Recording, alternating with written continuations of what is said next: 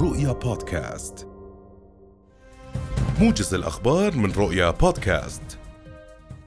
دانت وزارة الخارجية وشؤون المغتربين قيام ميليشيا الحوثي بالاستيلاء على مجمع السفارة الأمريكية في صنعاء والذي كان مستخدما قبل تعليق السفارة أعمالها عام 2015 وقام بنهب وتخريب ممتلكات تابعة للسفارة.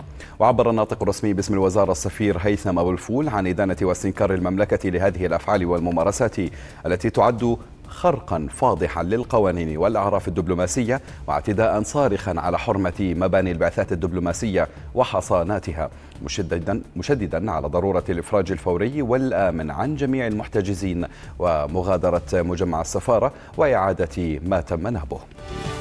استكملت جامعة البلقاء التطبيقية اليوم كافة الإجراءات اللازمة لعقد الامتحان العملي للشهادة الجامعية المتوسطة للدورة الشتوية 2022 والذي يستمر حتى يوم الخميس المقبل.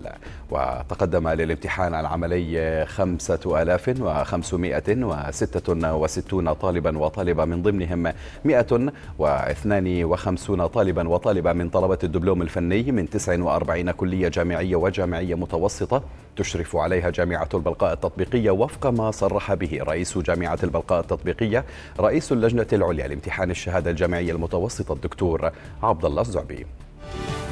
أكد رئيس شعبة العمليات في مديرية الدفاع المدني المقدم أحمد زيادات أن كوادر الدفاع المدني على أهبة الاستعداد للتعامل مع كافة بلاغات الطوارئ التي ترد إليهم.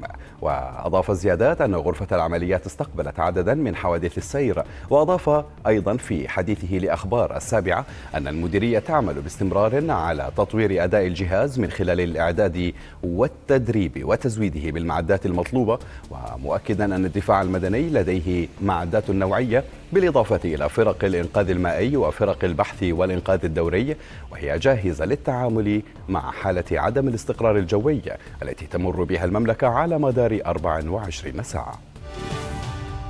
في سياق متصل أنهت وزارة الأشغال العامة والإسكان العمل في أربعة انهيارات صخرية على طريق ذيبان الموجب حيث تمت إزالة العوائق الترابية والصخرية لإعادة فتح الطريق أمام حركة المركبات هناك. وأكدت الوزارة أن الطريق سالك ومفتوح أمام حركة السير داعية المواطنين إلى أخذ أقصى درجات الحيطة والحذر وعدم التردد بالاتصال بغرف الطوارئ للإبلاغ عن أي حالة طارئة أو ملاحظة خلال الظروف الجوية السائدة. قال مستشار العلاج الدوائي السريري عضو اللجنة الوطنية لليقظة الدوائية ولقاحات كورونا دكتور ضرار البلعاوي. إن العودة إلى الإغلاقات المتعلقة بجائحة كورونا تعتمد في أساسها على الوضع الوبائي. قال مدير العمليات في موقع طقس العرب أسامة الطريفي إن محافظتي الكرك والطفيلة هي الأعلى هطولا للأمطار خلال حالة عدم الاستقرار التي شهدتها المملكة من يوم أمس. وأكد الطريفي أن يوم غد الأحد سيكون ذروة المنخفض الجوي من بعد ساعات الظهر والعصر حيث من المتوقع أن تتشكل سحب رعدية بالإضافة لفرصة هطولات مطرية على معظم مناطق المملكة.